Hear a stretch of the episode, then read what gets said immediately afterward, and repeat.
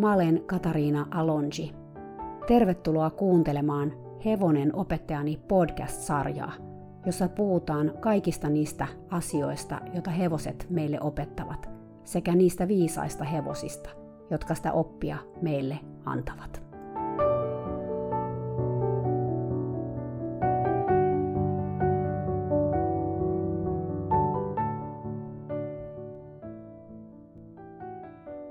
Moikka moi! Mä sanoin joskus sata vuotta sitten Gahun jaksossa, että mä tekis jaksoa koskaan Oliverista. Mutta jostain syystä Oliver on nyt tässä viimeisen parin kuukauden aikana työntynyt mun tajuntaan, ja mä oon huomannut ajattelevani sitä useammin kuin kerran. Siihen on kyllä ihan selvä syykin, mutta siitä lisää myöhemmin tässä podcastissa. Mä tapasin Oliverin vuosia sitten Sveitsissä, vähän ennen kuin mä tutustuin Litullaviin, josta tuli sitten myöhemmin mun oma hevoseni. Mä olin ratsastellut nuorta Dela Chancea, mutta sitten sen omistajan kanssa meillä alkoi olla niin suuria näkemyseroja siitä hevosesta, että mä ymmärsin, että mun oli aika vaihtaa maisemaa. Eräs hollantilainen nainen oli aikaisemmin lähestynyt mua koulukisoissa, jossa mä ratsastin Dela Chancella ja kysellyt, olisinko mä kiinnostunut tulemaan hänen tallilleen ratsastamaan hänen hevosiaan. Silloin mä en ollut, ollut kiinnostunut, mutta nyt mä otin hänen yhteyttä. Hän kutsui mut tallilleen ja menin siellä käymään. Talli olikin sitten aika hulppea paikka. Tilukset oli 200 vuotta vanhat, mutta ne oli kunnostettu todella hienoksi. Tontilla oli iso talo, tai kartano se kai ennemminkin oli, talli, hoitorakennus ja maneesi. Kaikki järjesteltynä sellaiseen neliöön, että siihen keskelle jäi piha, jonka keskellä oli kaunis suikkulähde. Tallissa oli paikat noin kymmenelle hevoselle, ja tiluksilla oli täysmittaisen koulukentän lisäksi myös hieno vanha puinen maneesi. Hevosille oli myös muutama todella iso ruohopohjainen tarha, jossa ne ulkoili päivittäin muutaman tunnin. Ympäristö oli todella huoliteltu, oli kukkaistutusta ja se suihkulähde ja sen sellaista. Vaikka eipä nuo hevoset tällaisista asioista välitä, ihmisten juttujahan nämä on. Mutta onhan se aina kiva olla kauniissa ympäristössä, siis meidän ihmisten. Tallin omistaja oli selkeästi todella varakas, sillä myös talli oli täynnä kalliita kouluhevosia. Puolet niistä oli hänen ja hänen aikuisten tyttäriensä hevosia ja toinen puoli yksityisten hevosia. Tällä ekalla kerralla, kun mä menin siellä käymään, tämä tallin omistaja laittoi mut ratsastamaan omaa vaativan tason kouluratsuaan, koska ilmeisesti hän halusi arvioida mun ratsastustaitoja – Hevonen oli tosi jännittynyt, mutta mä ajattelin, että se johtui siitä, että mua itseänikin vähän jännitti ratsastaa tämän naisen arvioivan silmän alla. Hän oli tavallaan ihan mukava, rempseä ihminen, mutta toisaalta aika tiukka ja vähän sellainen töksäyttelijä, joka sanoi suoraan, mitä ajatteli. Mä koin jotenkin olevani suurannuslasin alla. Hevonen tosiaan oli aika iso kimo, puoliverinen ja viuhto kauheasti hännällään ja meni pää tosi ylhäällä aluksi, selkä tosi jännittyneenä. Mä yritin ratsastaa sitä parhaani mukaan rennoksi, mutta se oli aika haastavaa. Asia ei auttanut, että hevosella oli kanget, ja mä koin, että sillä oli jotain suuhaasteita. Se yritti aukoa suutaan, mitä nyt kireältä turpahihnalta voi, ja kontakti oli jotenkin tosi haastava. Nainen huuteli mulle ohjeita, joista osa oli ehkä sellaisia, että mä ihan ymmärtänyt, mitä hän halusi. Mutta jotenkin mä sain kuitenkin ratsastettua hevosta, ja mun mielestä se parani siinä sen ratsastuksen aikana. Tuntuma ainakin parani, ja se vähän rentoutui. Pari kertaa se sai jonkun hepulin, sinkos vähän eteenpäin, mutta mä en niin siihen reagoinut muuten kuin pysymällä kyydissä ja jatkamalla eteenpäin. Mä olin jo tässä vaiheessa elämääni ymmärtänyt, että kun hevonen pelkää jotain, siihen ei kannattanut reagoida ainakaan rankaisemalla hevosta. Ilmeisesti mä läpäisin tämän tulikokeen, sillä mä sain tallilla ratsastettavaksi muutamia hevosia ja yhden ponin. Kuten aikaisemminkin mun elämässä mä huomasin, että mun alla oli taas ne hevoset, joilla oli jonkinlaisia haasteita – Tosin tällä tontilla olevista hevosista ihan joka ikisellä tuntui olevan jotain haastetta. Hevoset oli kaikki todella jännittyneitä ja poni etenkin oli oikeastaan todella ahdistunut. Se oli hieno kouluponi, kevytrakenteinen ja isoliikkeinen, pienestä koostaan huolimatta. Sen omisti joku lapsi, joka ei enää pärjännyt sille, ja poni oli tullut väliaikaisesti tänne tallille, jotta tämä tallin omistaja voisi kouluttaa siitä jälleen kuuliaisen. Tai kuten hän asian ilmaisi, hän voisi laittaa ponin kuriin. Mä tykkäsin tosi paljon ratsastaa tätä ponia, koska se oli ihan superherkkä ja reagoi positiivisesti, kun mä ratsastin sitä kevyellä ohjastuntumalla. Kun se lähti rentoutumaan, tuntui ihan siltä, kun olisi istunut ison hevosen selässä, sillä oli niin valtavat liikkeet. Mä olin itseeni aika tyytyväinen, mutta tallin omistaja ei todellakaan riemastunut. Hänen mielestään poni piti ratsastaa tiukkaan pakettiin eikä antaa sen venyttää kehoaan, niin kuin mä tein. Aika nopeasti kävi myös selväksi, että mun ja tämän tiluksien omistajan ajatukset hevosten ratsastamisesta erosivat aika lailla toisistaan. Mä en ehkä aluksi halunnut nähdä tätä totuutta ihan selkeästi, mutta tallin omistajalla itsellään meni muhun hermot aika nopeasti, koska mä en hänen mielestään ollut tarpeeksi tiukka hevosten kanssa. Hänen mielestään hevosten piti olla vähän jännittyneitä ja varpaillaan, kun niitä ratsastettiin. Ne ehtis sitten levätä tallissa. Hän itse asiassa sanoi mulle tämän monta kertaa. He can relax in his stall. Se voi rentoutua tallissa. Mä itse kuitenkin jo silloin ajattelin, että oli tärkeää, että hevonen on ratsastaessa rento ja levollinen – Toinen asia, jota hän painotti, oli se, että jos hevonen ei ollut aivan hikinen ratsastuksen jälkeen, ratsastus oli ollut turha ja hevonen ei ollut oppinut mitään. Tämäkin oli mitä erikoisin ajattelumalli, mutta kun mä yritin antaa toista näkökulmaa, mua ei kuunneltu. Tämä tallin omistaja oli todella autoritäärinen tyyppi. Jos hän ei halunnut tai jaksanut kuunnella, mitä sä sanoit, hän vaan käveli pois tai puhui sun päällesi. Mielenkiintoinen persona kaiken kaikkiaan. Nyt täytyy laittaa tämä hetki taas kontekstiin. Mä en siis vielä ollut tavannut Litullavia, eli mä en myöskään ollut vielä kohdannut mun omia demoneitani, mitä tuli mun tunneelämääni. Siitä huolimatta mä olin valovuosia tätä naista edellä tunnetaidoissa ja tunnetiloissa ja niiden ymmärtämisessä.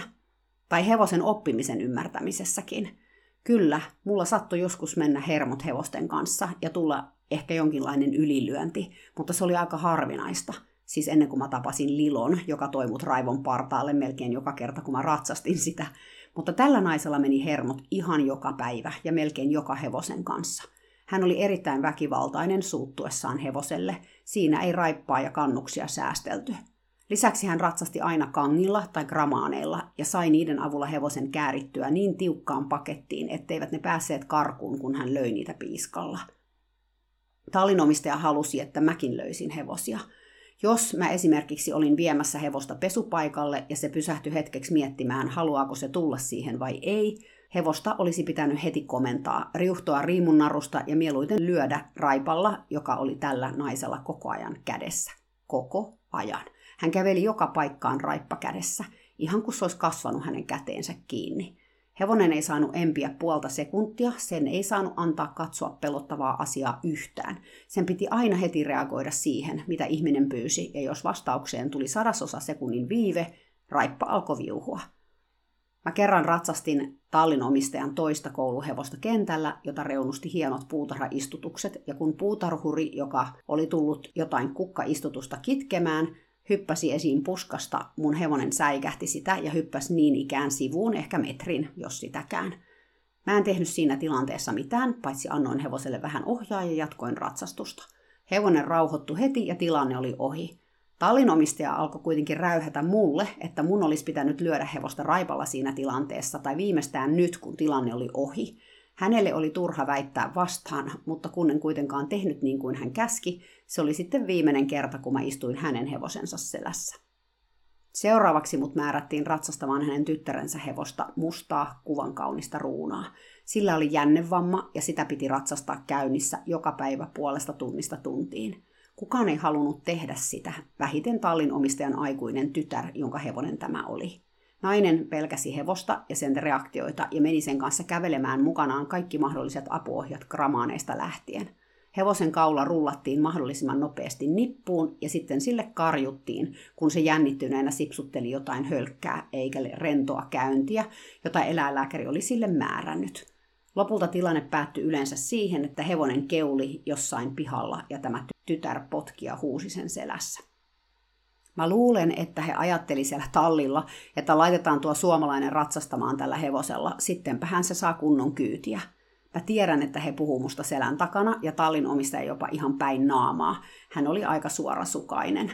Hän sanoi, että olen aivan liian lepsu ja helläkätinen hevosten kanssa. Hevoset piti laittaa kuriin, tai ne ottais yliotteen minusta ja kaikista ihmisistä, ehkä jopa koko ihmiskunnasta – Tallinomistaja sanoi, että kun kerran olet olevinas niin hyvä näiden säikkyvien hevosten kanssa ja tietäväsi, miten niitä ratsastetaan, lähdepä tuon tyttären mustan hevosen kanssa maastoon.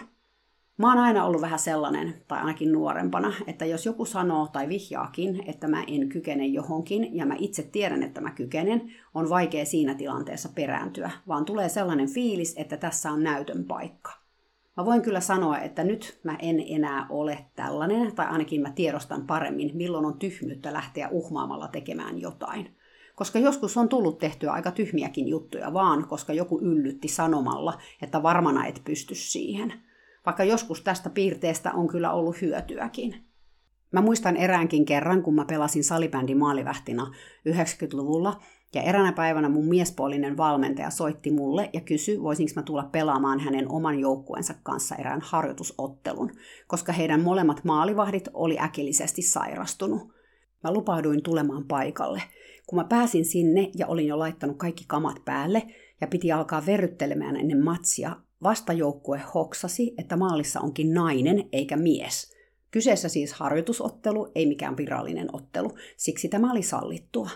Kyseessä oli myös ihan kunnon peli, ei mikään kutosdivarin ottelu, oisko ollut joku kakkosdivari, mutta kumminkin ihan miesten salibändiä ja suht kovatasosta. Vastustajan pelaajat alkoi heittää läppää kovaan ääneen, että no nyt me voitetaan tämä matsi ihan heittämällä, kun veskassa on joku nainen, eikä edes kovin isokokonen, että tämähän on ihan helppo nakki. Arvatkaako alkoko mulla tulemaan savukorvista. Mun valmentajakin huomasi tämän ja kävi jo kysymässä, että voinko mä pelata – Mä olin ihan, että ai voinko mä pelata? Yritäpä estää mua pelaamasta. Mä aion todellakin pelata ja näyttää noille perhana vastustajille, miten heittämällä tämä matsi voitetaan. Mä pelasin elämäni parhaimman pelin sinä päivänä. Oikeasti mä venyin mitä ihmeellisimpiin asentoihin, ettei vastapuoli saisi tehtyä maalia. Eivätkä he voittaneet heittämällä sitä matsia, vaan hävisivät sen ihan heittämällä. Mun valmentaja oli ihan monttu auki, että oho, mä en tiennyt, että sä osaat pelata noinkin. Mä en tainnut tietää sitä edes itsekään. Mutta joo, tämä on hyvä esimerkki siitä, miten mulle ei kannata sanoa, että mä kykenen johonkin, tai kun joku vähättelee mun taitoja näkemättä niitä edes. Tai että sanoo, että mä kykenen johonkin, koska mä olen nainen. Se on kyllä ihan punainen vaate mulle. Mutta takaisin tarinaan. Mä rupesin sitten ratsastamaan tätä mustaa ruunaa, vaikka mä tiesin ihan tasan tarkkaan, miksi se oli mulle annettu ratsastettavaksi. Oikeasti tallinomistaja varmaan ajatteli, että nyt mä saisin opetuksen ja tajuaisin, että hevosia piti vaan kurittaa ja sillä sipuli. Mutta tämä hevonen oli oikeasti niin ihana tyyppi. Se oli tosi lempeä karsinassa ja mä vietinkin sen kanssa paljon aikaa vaan silitellen sitä, kun se piti päätä mun sylissä. Mä uskon, että sillä oli vaan ihan supertylsää, kun se seisoi siellä kopissa päivät pitkät. Mä lähdin sitten ekan kerran sen kanssa maastoon ja mä muistan, että vähän mua kyllä hirvitti, koska mä olin nähnyt, mitä kaikkea se oli tehnyt se tytär selässään. Tallinomistaja ja jopa hänen tyttärensä tulivat pihalle tätä ihmettä todistamaan, toki jonkun verukkeen varassa, taluttivat jotain hevosta pesupaikalle tai jotain ihan vaan, että voisivat olla paikalla, kun tämä musta alkaisi hillua ja heittäisi mut selästään sinne sisäpihan mukulakiville. Mä laitoin hevoselle ne gramaanit varmuuden vuoksi, koska vaikka mä enää käyttänyt gramaaneja, mä ajattelin, että niiden avulla mä voisin saada hevosen pysähtymään, jos se ihan oikeasti sekoaisi. Aluksi musta ruuna vähän jännitti ja oli vaikea päästä suihkulähteen reunalta selkään. Siitä se sitten lähti hipsuraviin, mutta kun mitään ei tapahtunut, gramaani ei kiristynyt, kukaan ei potkassu sitä tai huutanut sille, se yllättäen rentoutuki. Sitten se olikin ihan rauhallinen, ja lopulta me käveltiin pitkin ohin se maastolenkki. Eikä mua häirinyt ollenkaan vaan kävellä. Päinvastoin oli ihana käydä maastossa niitä lenkkejä sen kanssa pari kertaa viikossa. Mä oikein odotin niitä. Pari kertaa se innostui, kun auto meni ohi, mutta ei nekään tilanteet olleet mitenkään vaikeita, koska heti kun auto oli mennyt ohi, hevonen rauhoittu. Ja koska se tie sinne tallille oli tosi leveä, oli paljon tilaa, vaikka autot ohittikin. No, mä ratsastin tätä ruunaa ihan muutaman viikon sitten maastossa, kunnes nämä ihmiset keksi lähettää sen jonnekin kuntoutukseen – Mä ratsastin silloin edelleen sitä ponia, joka oli jo parempi, mutta välillä todella hermostunut, ja nyt jälkeenpäin ajateltuna sillä oli varmaan jotain kipuakin. Se oli aika raju välillä ja otti lähtöjä pää ylhäällä. Sen kanssa kuitenkin alkoi sujua jotenkuten, vaikka tallinomistaja taas pyöritteli silmiään mun touhuille sen ponin kanssa. Pikkuhiljaa kävi kuitenkin niin, että mä sain enää ratsastaa vakituisesti vain Oliverilla, joka hollantilaisen tallinomistajan mielestä oli ihan kamala luuska, niin kuin hän tätä hevosta kuvaili. Oliver oli iso, ruunikon värinen puoliverinen. Se oli varmaan joku vähän yli 170 senttiä korkea, tosi pitkä hevonen, sillä oli pitkä kaula ja pitkä selkä. Mä en voi sanoa, että se oli perinteisessä mielessä mitenkään kaunis tai komea hevonen, vähän sellainen luiseva tapaus. Luonteeltaan se oli kuitenkin lempeä ja yrittelijäs hevonen, joka saattoi yhtäkkiä kesken ratsastuksen mennä ihan lukkoon ja lakata vastaamasta pohjeapuihin. Oliverilla oli ruotsalainen omistaja, ja se itse asiassa olikin tullut Sveitsiin omistajansa kanssa muutama vuosi sitten Ruotsista nuorena hevosena – Omistaja oli ehkä joku helppo B-tasoinen ratsastaja, joka oli aikoinaan muuttanut tänne alueelle ja oli nyt tämän tallin omistajan valmennuksessa. Hän oli aika arka tyyppi, tosi hiljainen ja selkeästi tallin omistajan käskyn alla. Hän ei tehnyt mitään omaa hevostaan koskevia päätöksiä itse, vaan aina piti kysyä tallin omistajalta, miten toimitaan, olipa kyseessä kuinka pieni asia tahansa – hän rakasti Oliveria, mutta koska se oli tallin omistajan mielestä ihan kamala luuska, hän oli nyt ostamassa uutta hevosta Oliverin rinnalle, koska jos halusi edistyä, piti olla kunnollinen hevonen, ja Oliver ei ollut tallin omistajan mielestä kunnollinen. Oliverin omistaja olikin juuri ollut Saksassa kokeilemassa uusia hevosia itselleen. Sillä reissulla eräs nuori hevonen oli pukittanut hänet selästään ja siinä tilanteessa tältä naiselta oli murtunut ranne. Hän ei voinut siksi ratsastaa Oliveria moneen kuukauteen, ja vaikka tallin omistaja ratsasti kaikkia asiakkaittensa hevosia, koska he maksoivat hänelle siitä, Oliverin selkään hän ei suostunut menemään. Omien sanojensa mukaan tallinomistaja ei menisi tämän kaamean luuskan selkään mistään hinnasta. You can't pay me enough money. Et voi maksaa minulle tarpeeksi. Joten kamala luuska Oliver annettiin sitten mulle ratsastettavaksi. Mä sain tehdä Oliverin kanssa ihan mitä mä vaan halusin, koska ketään ei kiinnostanut tämä hevonen, jolla heidän mielestään ei ollut lainkaan potentiaalia. Sen omistaja kuitenkin vaikutti mukavalta ja oli iloinen, että mä edes muutaman kerran viikossa ratsastaisin Oliveria, koska kukaan muu ei suostunut enää menemään sen selkään. Omistaja kävi tallilla vaan hengailemassa Oliverin kanssa, mikä oli hienoa, koska Oliver oli todella sosiaalinen tapaus ja tykkäsi seurasta. Mun ensimmäinen ratsastus Oliverilla oli aika järkyttävä – Ruuna oli ehkä Della Chancein jälkeen vinoin ja jäykin hevonen, jota mä oon koskaan koko elämäni aikana ratsastanut. Tuntui, kun ohjat olisi ollut seinässä kiinni. Niin jäykkä Oliverin kaula ja koko etuosa oli suusta lähtien. Oli selvää, että Oliveria oli ratsastettu kannuksilla, raipalla ja kramaaneilla, joilla sen pää oli pakotettu alas. Ja olinhan mä siis myös nähnyt tämän, sillä vaikka tallinomistaja ei suostunutkaan hevosen selkään, hänen tyttärensä oli ratsastanut Oliveria silloin tällöin.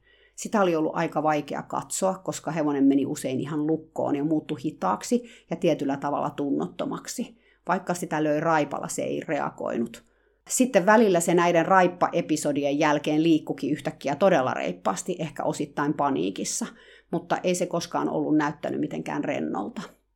Todettuani Oliverin fyysisen tilan, mä lähdin aika lailla sen kanssa alusta – jos menin selkään, mä en ottanut koskaan ohjaa käteen, vaan ratsastin pitkällä ohjalla, antaen Oliverin valita, missä se piti päänsä. Se olikin ihan hyvä strategia, sillä kun Oliverilla oli pitkä ohja, se liikkui paremmin eteen ja myös haki päänsä ja kaulansa kanssa itse rennompaa asentoa. Mä kävin sen kanssa myös paljon kävelemässä maastossa. Mä tein myös maasta käsin erilaisia harjoituksia. Niin kauan kun mä en ottanut ohjia käteen, Oliver jopa reagoi pohkeeseen ja liikkui eteen. Mä jouduin toki opettamaan sille uudelleen pohjeapua ja mitä se tarkoittaa, mutta siis tämän jälkeen. Mutta oli se kyllä jaloistaankin jäykkä. Jos hevosen etupää on noin jumissa, ei sen takapääkään voi liikkua oikein. Vaikka nyt on aivan päivän selvää, että Oliverilla oli suuria fyysisiä haasteita eli kipuja, se ei siihen aikaan ollut samalla lailla päivän selvää mulle kuin nyt. Nyt on niin paljon enemmän tietoa. Mä tajusin kuitenkin silloinkin, ettei kaikki ollut Oliverilla kunnossa ja kysyin, voisiko sille pyytää kiropraktikon käymään. Tallin omistaja oli kuitenkin sitä mieltä, että se olisi rahojen haaskaamista. Turhaan tuollaisen luuskan takia kannattaa mitään hoitoja maksaa. Mä tekstasin omistajalle, mutta hän teki niin kuin tallin omistaja sanoi, eikä voinut mennä vasten tämän sanoja, koska tallin omistaja olisi suuttuessaan pelottava, joten asia jäi siihen. Mä päätin maksaa kiropraktikon itse, koska mun mielestä oli hälyttävää, ettei Oliver esimerkiksi pystynyt kääntämään päätään lainkaan oikealle. Sen kaula oli kuin suora lankku. Kuten sanoin, tässä oli kyllä eräs jäykimmistä hevosista, minkä mä oon tavannut. Ja jos asiaa nyt tarkastelee kriittisesti, tätä hevosta ei olisi edes pitänyt varmaan ratsastaa, vaan se olisi pitänyt tutkia läpikotaisin eläinlääkärin toimesta. Kiropraktikko tuli paikalle ja tutki Oliverin. Sitten hän kysyi multa, oliko hevonen ollut jossain massiivisessa onnettomuudessa, koska hän harvoin näki hevosia, joilla oli niin paljon haasteita kehossaan. Itkuhan siinä oli itsellä tulla.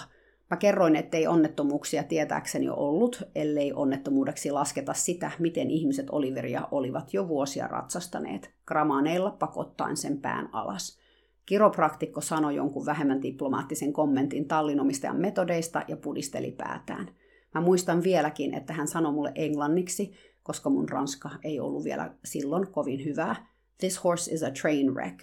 Tämä hevonen on junaonnettomuus. Ja sitä Oliver oli. Sen keho oli aivan kamalassa kunnossa, vaikka se ei ollut vielä edes kymmentä vuotta vanha. Ja silti se oli yksi lempeimmistä hevosista, jonka mä oon tuntenut. Siinä oli paljon sitä samaa energiaa kuin Andiaamossa, mun omassa hevosessa, jonka mä olin jättänyt Kaliforniaan, kun mä lähdin vuosi aikaisemmin Sveitsiin. Ja sitä samaa kuin Della Chanceissa, joka oli myös niin mieletön tyyppi, aina valmis ihmisen kanssa tekemään ja yrittämään kaikesta huolimatta. Ehkä sen vuoksi Oliver aika lyhyessä ajassa otti paikan mun sydämessä. Se hörisi, kun mä tulin talliin ja oli silmin nähden iloinen, kun mä otin sen riimussa pihalle – Satulointi oli Oliverille kuitenkin selkeästi vaikeaa. Silloin se luimi ja näpsi ilmaa, mutta ei koskaan yrittänyt purra mua. Mä tiesin aivan liian vähän silloin siitä, mitä kaikkea tällaiseen käyttäytymisen takana voi olla, mutta mä ymmärsin kyllä, että kaikki ei ollut hyvin, ja mä satuloin Oliverin aina todella hitaasti ja rauhallisesti, ottaen aikaa toimenpiteiden välissä. Vaikka mä en tässä vaiheessa vielä kovin systemaattisesti käyttänyt ruokapalkkaa, satulointitilanteessa mä annoin Oliverille usein ruokaa, koska mä näin, miten se auttoi sitä rauhoittumaan ja teki tilanteesta sille positiivisemman. Sillä oli selkeästi huonoja kokemuksia ihmisen reaktioista satuloinnin yhteydessä, ja olinhan mä nähnyt ja kuullutkin, kuinka sillä äyskittiin ja sitä läpsittiin näissä tilanteissa. Vaikka ratsastus oli Oliverille vaikeaa, se yritti aina parhaansa. Aina. Ja kyllä se kehittyikin. Pikkuhiljaa lihaksisto alkoi muuttua ja kaulaan tuli pehmeyttä, vaikka silloin mä en edes osannut ja tiennyt, mitä kaikkea nyt osaan ja tiedän. Jotain kuitenkin tein oikein, sillä Oliver edistyi hitaasti, mutta varmasti. Lopulta mä ratsastin jo kevyellä tuntumalla ja Oliver venytti hienosti ohjan päähän. Aika pitkänähän se vielä meni, mutta kuitenkin niin, että selkä oli käytössä ja ravinkin oli tullut ihan uudenlaista joustoa. Oikean laukankin se pystyi jo nostamaan helposti. Alussahan se meni vaan ristilaukkaa tai väärää laukkaa oikealle. Mä tein Oliverin kanssa todella paljon maastaharjoituksia, miten nyt niitä siinä vaiheessa edes osasin. Oikeastaan se olikin ihan ensimmäinen hevonen, jonka kanssa mä sellaista systemaattisesti harjoittelin, siis ilman, että mä ohjas ajoin. Sen ruotsalainen omistajakin kävi katsomassa meidän työskentelyä ja kiinnostui tosi paljon siitä itsekin. Lisäksi hän ihmetteli kovasti, miten mulla ja Oliverilla oli niin hyvä yhteisymmärrys, kuinka me ei tapeltu koko ajan, vaan Oliver yritti tehdä mitä mä pyysin. Meillä oli ihan hyvät keskustelut hänen kanssaan, ja jos omistaja ei olisi pelännyt tallin omistajaa, eli omaa valmentajansa niin paljon, tilanne olisi voinut olla Oliverillekin erilainen. Se on kyllä jännä ja surullinenkin juttu, minkälaisessa otteessa ihmiset voi olla näissä talliympäristöissä. Mä yritin parhaani mukaan pysyä pois Manaesista tai kentältä, kun tallin omistaja ratsasti, mutta välillä mä väkisinkin jouduin sinne samaan aikaan hänen kanssaan. Välillä tuntui, että hän tahallaan tuli sinne, että näkis, mitä mä puuhaan Oliverin kanssa. Hän usein pyöritteli silmiään mun touhuille tai sitten naureskeli Oliverille, joka, kuten sanoin, oli hänen mielestään aivan kaamea hevonen. Jotenkin tuntui niin pahalta ajatella, miten joku voi puhua hevosista siihen sävyyn. Se on jotenkin todella loukkaavaa. Mä muistan, että silloinkin se häiritsi mua paljon. Nyt mä en varmaan kestäisi sitä lainkaan. Se tyyli tarttu myös muihin tallilla käyviin ja oli ihan tavanomaista, että hevosia haukuttiin ihan avoimesti.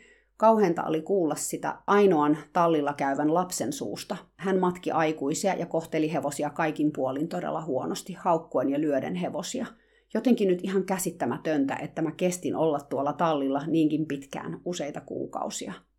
Lopulta sitten kävi niin, että mä en enää kestänyt. Jos sä oot kuunnellut Gahoon jakson, sä tiedät, mihin kaikki kulminoitu tallinomistajan kanssa. Ja jos et oo vielä kuunnellut, voit käydä kuuntelemassa sen, niin saat sen palan tätä tarinaa, koska sillä ei tässä välissä ole niin väliä, mikä oli mulle se viimeinen niitti. Tallinomistaja oli varmaan helpottunut, kun mä lähdin, koska mä olin varmaan ollut hänelle piikkinä lihassa joka kerta, kun mä olin paikalla.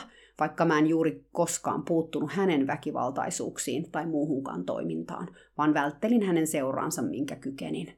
Hänen toimintaansa tai kenenkään toisenkaan toimintaan puuttuminen oli aivan turhaa. Siitä ei seurannut mitään hyvää. Tallilla kävi myös Saksasta joku supervalmentaja, ja hänkin oli todella väkivaltainen hevosia kohtaan, joten tämä ei ollut maaperää, johon olisin mitenkään voinut vaikuttaa. Päinvastoin, jos yritit puuttua, homma meni ihan älyttömäksi, aivan kuin he olisivat tahallaan jo tehneet asioita saadakseen mut kauhistumaan tai suuttumaan. Sori, tämä on aika karu ja ahdistava tarina, ja mä kerron tässä nyt aika suoraan, mitä tuolla tallilla tapahtui. Se on väkivaltaisin talliympäristö, missä mä olen itse ollut ikinä. Ehkä siksi, ettei sitä käyttäytymistä edes yritetty peitellä mitenkään, vaan päinvastoin siitä oltiin suorastaan ylpeitä, mikä on aika vaikea käsittää enää tänä päivänä. Oliverin jättäminen tuntui kauhean vaikealta. Se oli todella, todella kamalaa lähteä tallilta pois sen viimeisen kerran ja tietää, että sen elämä jatkuisi siellä, näiden ihmisten keskellä. Joku sitä ratsastaisi, kaivaisi ne gramaanit kaapista ja hyppäisi selkään sitä potkimaan ja käärimään nippuun. Mä näin jo sieluni silmillä, miltä se näyttäisi ja tuntuisi Oliverista – Tunsin aivan kauhea syyllisyyttä, että minä pystyin poistumaan tuolta tallilta. Minä pystyin valitsemaan, etten ikinä enää menisi sinne takaisin, mutta Oliver ei saanut valita mitään. Ja nyt, koska mä en enää kestänyt olla siellä, Oliverilla ei ollut enää muakaan. Mä koin pettäneeni Oliverin, hyvän ystäväni. Tiedättekö, vaikka tästä on vuosia, tarkalleen ottaen 16 vuotta, vieläkin nousee kyyneleet silmiin, kun mä ajattelen sitä asiaa. Miten mä vaan lähdin ja Oliver jäi sinne. Ja miltä se tuntui, siinä oli paljon tunteita, mutta ennen kaikkea siinä oli se valtava syyllisyys. Ja se syyllisyys on syy, miksi mä päätin tehdä Oliverista jakson, sillä mä halusin puhua syyllisyydestä. Tärkeä, tärkeä aihe. Mulla on paljon asiakkaita, joiden kanssa me ollaan työstetty syyllisyyttä, ja mä kuulen paljon tarinoita, jotka liittyy hevosiin ja ihmisen syyllisyyden tunteisiin. Ehkä sä tiedät, mistä mä puhun. Voi olla, että säkin oot jättänyt taaksesi jonkun Oliverin tapasen ihanan hevosen, et vaan enää kestänyt olla jossain tallilla syystä taikka toisesta ja jouduit lähtemään. Tai voi olla, että sulla on syyllisyyttä, koska sä toimit aikoinaan tavalla, jota et enää allekirjoita. Tähän mäkin voin samaistua. Mä podin aikanaan ihan jäätävää syyllisyyttä, kun mä tajusin, miten mä olen hevosia kohdellut nuorempana, lyönyt ja pakottanut niitä – Mä olen kuullut, että moni on potenut syyllisyyttä kuunneltua mun podcastia, kun on tajunnut, mitä kaikkea sitä on tullut tehtyä.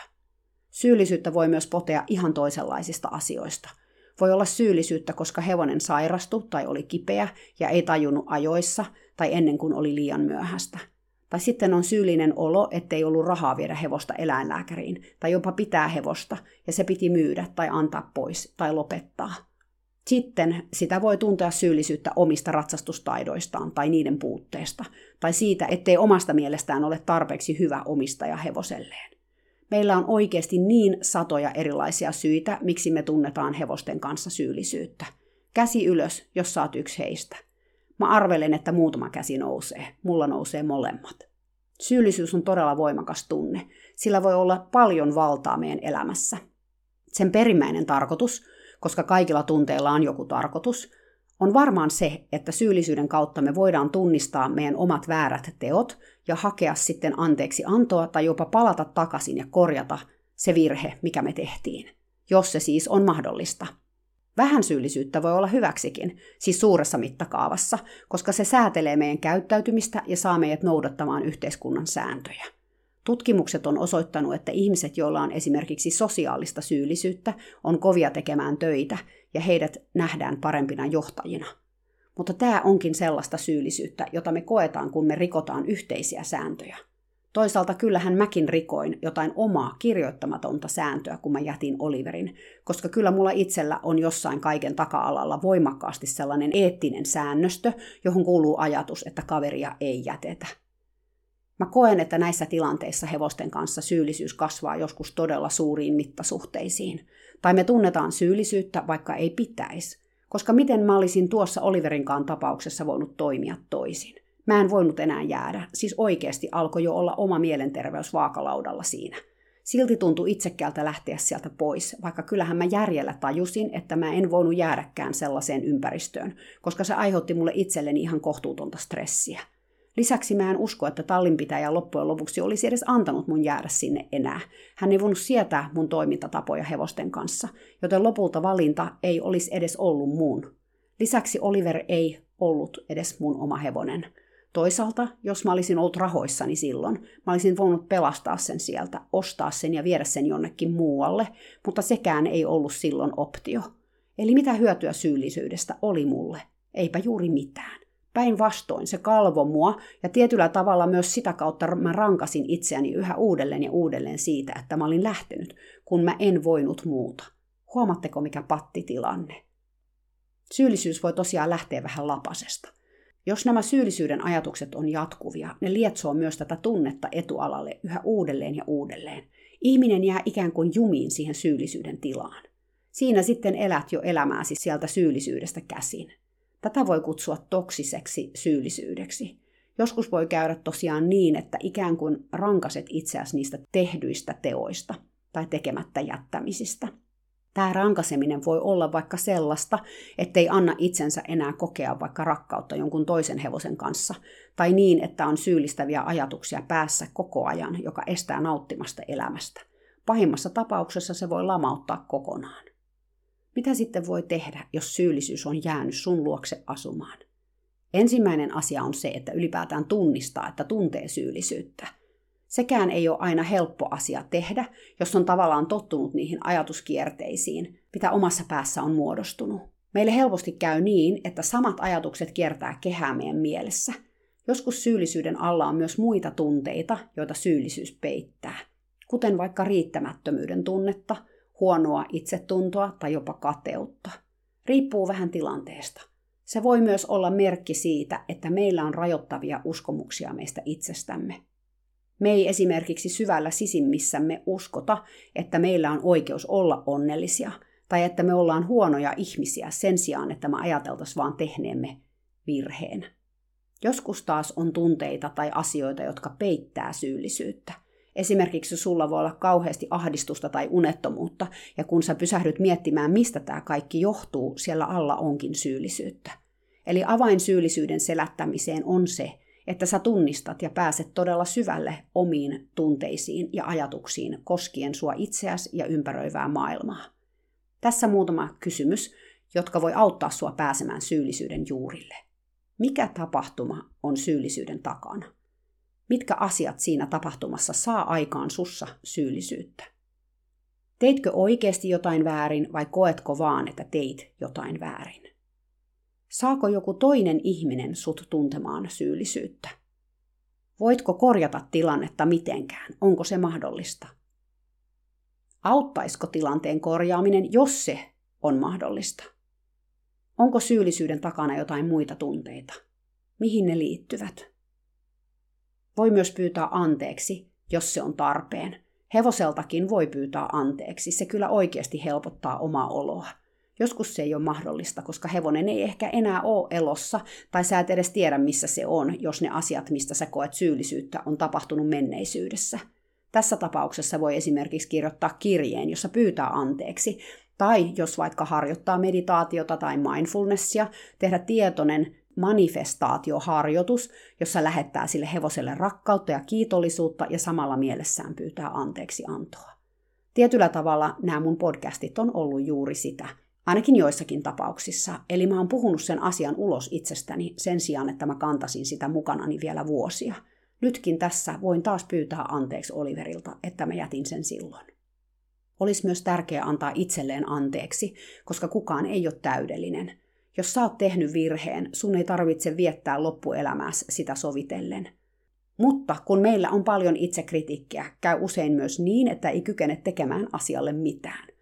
Silloin me tarvitaan itsemyötätuntoa, jotta me voidaan nähdä, että me voidaan korjata meidän virheet. Toki sitä ei voi mennä takaisin ja tehdä asioita tekemättömäksi, mutta me voidaan oppia tulevaisuutta varten, jotta me ei tehdä niitä virheitä enää uudelleen. Ja joskus kyseessä ei edes ole virhe, Oliko virhe lähteä pois sieltä tallilta ja jättää Oliver sinne? Ei se ollut väärin, päinvastoin se oli oikein, mutta silti mä tunsin syyllisyyttä siitä sen sijaan, että olisin antanut itselleni sitä samaa myötätuntoa, kun tunsin Oliveria kohtaan. Tässä kohtaa ehkä onkin hyvä pysähtyä ja miettiä, millaista oma sisäinen puhe on. Eli kun tuntee sitä syyllisyyttä, onko se sisäinen puhe negatiivista ja hyökkää tavallaan sua vastaan. Eli jos sä haluat päästä syyllisyydestä eroon, kannattaa pysähtyä niissä tilanteissa, kun ne syyllisyyteen liittyvät ajatukset lähtee pyörimään mielessä ja kuunnella hetkistä sisäistä ääntä. Mitä se sanoo ja onko siitä hyötyä tässä tilanteessa? Todennäköisesti sun sisäinen ääni on sua kohtaan ankarampi kuin esimerkiksi mitä sä itse sanoisit sun läheisille, tai mitä sun ystävät sanoisi sulle. Kannattaakin puhua syyllisyydestä ja siihen liittyvistä ajatuksista ja muista tunteista jonkun hyvän ystävän tai perheenjäsenen kanssa. Todennäköisesti nämä ihmiset antaa sulle tukea ja kertoo sulle, että et ole kauhea ihminen ja muutenkin antaa sulle objektiivista näkökulmaa tilanteeseen. Toki on myös mahdollista, että sun ympärillä on ihmisiä, jotka lisää sun syyllisyyttä, ja se tekee kyllä tästä kaikesta vielä vaikeampaa. Joskus on myös mahdollista palata takaisin ja muuttaa toimintatapoja. Riippuu siis tietysti todella paljon siitä, mikä se on, mikä aiheuttaa syyllisyyttä. Mutta jos se on sellainen asia, minkä voi korjata jollain lailla, miksi ei tehdä niin? Tai jos ei muuta, aina sen voi päättää korjata tulevaisuudessa, jos tulee joskus uudelleen samaan tilanteeseen. Ja itse asiassa tämä ajatus tuokin mulle mieleen sen, että seuraavan kerran kun mä jouduin tähän tilanteeseen, oli silloin kun Little Lavin omistaja sanoi mulle, että hän halusi eroon hevosestaan ja tarjosi sitä mulle sellaisella ota tai jätä asenteella. Jälleen kerran mun piti päättää, mitä mä teen. Ja siinä tilanteessa mä valitsin sen, että mä ostin Little Lavin. Eli vaikka mä olin niin monta kertaa elämässäni vaan lähtenyt ja jättänyt useitakin hevosia taakseni, niin Lilon tapauksessa mä en tehnyt niin. Ja ehkä osa syynä siihen oli se, että mä olin tehnyt sen niin monta kertaa aikaisemmin ja tuntenut niin paljon syyllisyyttä siitä, että mä tiesin, että tätä mä en kestäisi. Ja ehkä tässä onkin se opetus, että sen sijaan, että jää kiinni sellaiseen mun olisi pitänyt tai vaihtoehtoisesti mun ei olisi pitänyt ajatteluun, yrittää ottaa opiksi siitä, mitä on tapahtunut ja olla viisaampi ensi kerralla. Eli kiittää omaa mieltään siitä, että se oli niin tarkkaavainen ja toi asian esille, että lupaat ottaa opiksi ja muistaa tämän asian. Ei muistaa niin, että sitä pitäisi ajatella koko ajan, vaan muistat niin, että jos joudut uudelleen samaan tilanteeseen, voit ottaa erilaisen toimintatavan. Ja mullahan ei tässä Oliverin tilanteessa edes ollut noita mun olisi pitänyt ajatuksia, koska mä tunsin ihan valtavaa helpotusta siitä, että mä olin lähtenyt sieltä tallilta. Eli en todellakaan ajatellut, että mun olisi pitänyt jäädä sinne, mutta tuntui vaan niin pahalta, että se Oliver jäi sinne. Ehkä tässä melkein oli kyse sellaisesta, mitä mä kutsun enkuksi survivor's guilt, eli suomeksi selviytyän syyllisyys. Eli mä olin selviytynyt siitä tilanteesta ja päässyt siitä pois, mutta Oliverilla ei ollut sitä mahdollisuutta.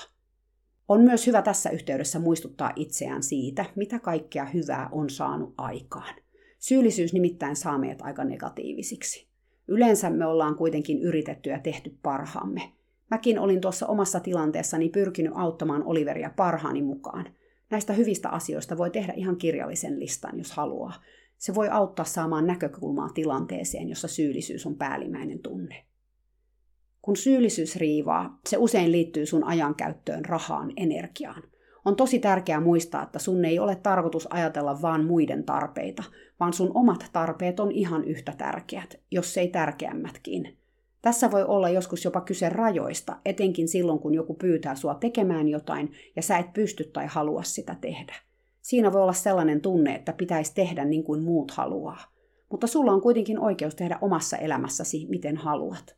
Tässä kohtaa sellainen terve rajojen laittaminen on hyvä asia. Tai jos ne voi jotenkin laittaa jo etukäteen, se auttaa sitten myöhemmin siinä, ettei tule niin paljon syyllisyyttä. Toki sitä syyllisyyttä voi tuntea myös siinä hetkessä, kun selkeästi kommunikoi omat rajansa, ja se onkin varmasti yksi syy, miksi ihmiset ei aina kykene laittamaan rajoja muille ihmisille, kun siitä tulee niin syyllinen olo. Huh, tulipa nyt puhuttua syyllisyydestä aika pitkät pätkät, mutta mä koen, että tämä on tärkeä asia, koska niin monia kalvaa syyllisyys jostakin, ehkä suakin. Ja ehkä sä saat tästä nyt jotain vertaistukea tai myös työkaluja lähteä purkamaan syyllisyyttä sun elämästäsi tai jos ei muuta, niin motivaatiota tehdä sitä. Se on tärkeää tehdä, jos sille on tarvetta, koska syyllisyydessä vellominen pilaa kyllä elämän. Ja mä tiedän, että hevoset ainakin toivoo meille pelkkää hyvää. Ne ei haluaisi, että niiden takia me ihmiset jätetään meidän elämää elämättä, koska me tunnetaan syyllisyyttä tai se syyllisyys pidättelee meitä jotenkin. Mä haluan kuitenkin tähän loppuun kertoa sen, että Oliverin kohtalo sai lopulta sellaisen positiivisen käänteen, että se myytiin tai annettiin pois. En ole ihan varma kumpi, mutta mä kuulin joka tapauksessa sen omistajalta pari kuukautta mun lähdön jälkeen, että Oliver oli lähtenyt pienelle paikkakunnalle lasten ja aikuisten ratsastusterapiahevoseksi. Mä niin ilahduin, kun mä kuulin tämän uutisen, sillä vaikka mä en tiennyt millaista sen elämä siellä terapiahevosena oli, mä olen melko varma, että se oli sata kertaa parempaa kuin sen elämä tuolla tallilla. Terapiahevosena sitä ehkä rakastettiin ja arvostettiin eri lailla, koska mä olen ihan varma, että se oli ihan loistava terapiahevonen. Mä haluan uskoa, että Oliverin loppuelämä oli ihana ja rakkauden täytteinen. Mä toivon myös, että tuolla tallilla on toimintatavat muuttuneet aikojen myötä – Tästäkin tapauksesta on se 16 vuotta, joten paljon vettä on virrannut sillan alta sen jälkeen. Mä toivon, että tallinomistaja on oppinut, että hevosia voi ja kannattaa ratsastaa ja kouluttaa muutakin kuin pelon kautta. Mä uskon, että hän teki parhaansa silloin niillä työkaluilla, mitkä hänellä oli. Jos kädessä on vasara, kaikki näyttää naulalta. Joskus se, että saa uuden työkalun käteen, muuttaa ihan kaiken. Kiitos, että kuuntelit. Kiitos myös Oliver tästä opettavaisesta tarinasta. Vieläkin kun mä ajattelen sua, valtava lämpö täyttää mun kehon. Sä olit niin lempeä, niin kärsivällinen. Kiitos myös siitä, että veit mua taas eteenpäin mun polulla. Mä uskon, että se, miltä musta tuntui, kun mä jätin sut taakseni ja lähdin sieltä tallilta pois, auttoi mua siinä hetkessä, kun jouduin tekemään päätöksen Litulavin suhteen. Jätänkö senkin taakseni niin kuin olin tehnyt sulle, vai teenkö kaikkeni, että me voidaan pysyä yhdessä? Mä valitsin Lilon kanssa jälkimmäisen. Ehkä mä olisin tehnyt saman sun kanssa, jos mä olisin tuntenut sut pidempään. Tai jos se olisi ollut siinä hetkessä mahdollista. En mä tiedä. Asiat meni nyt näin ja mä olen ikuisesti kiitollinen sulle siitä, että autoit mua tekemään sen oikean valinnan myöhemmin. Ihanaa syksyä teille kaikille sekä teidän rakkaille hevosystäville. Ollaan armollisia itsellemme ja niille hevosille. Etenkin jos podet syyllisyyttä jostakin ja se syyllisyys on jatkunut jo pitkään tee itsellesi palvelus ja työstä sitä asiaa jotenkin. Me kaikki mun mielestä ansaitaan elää elämää, jossa ei tarvitse turhaan raahata perässä kivirekeä täynnä kiviä. Ja syyllisyyden kantaminen vuodesta toiseen on juuri sitä kivireen raahaamista. Sä ansaitset parempaa, ainakin vähän tyhjempää ja kevyempää rekeä. Moikka!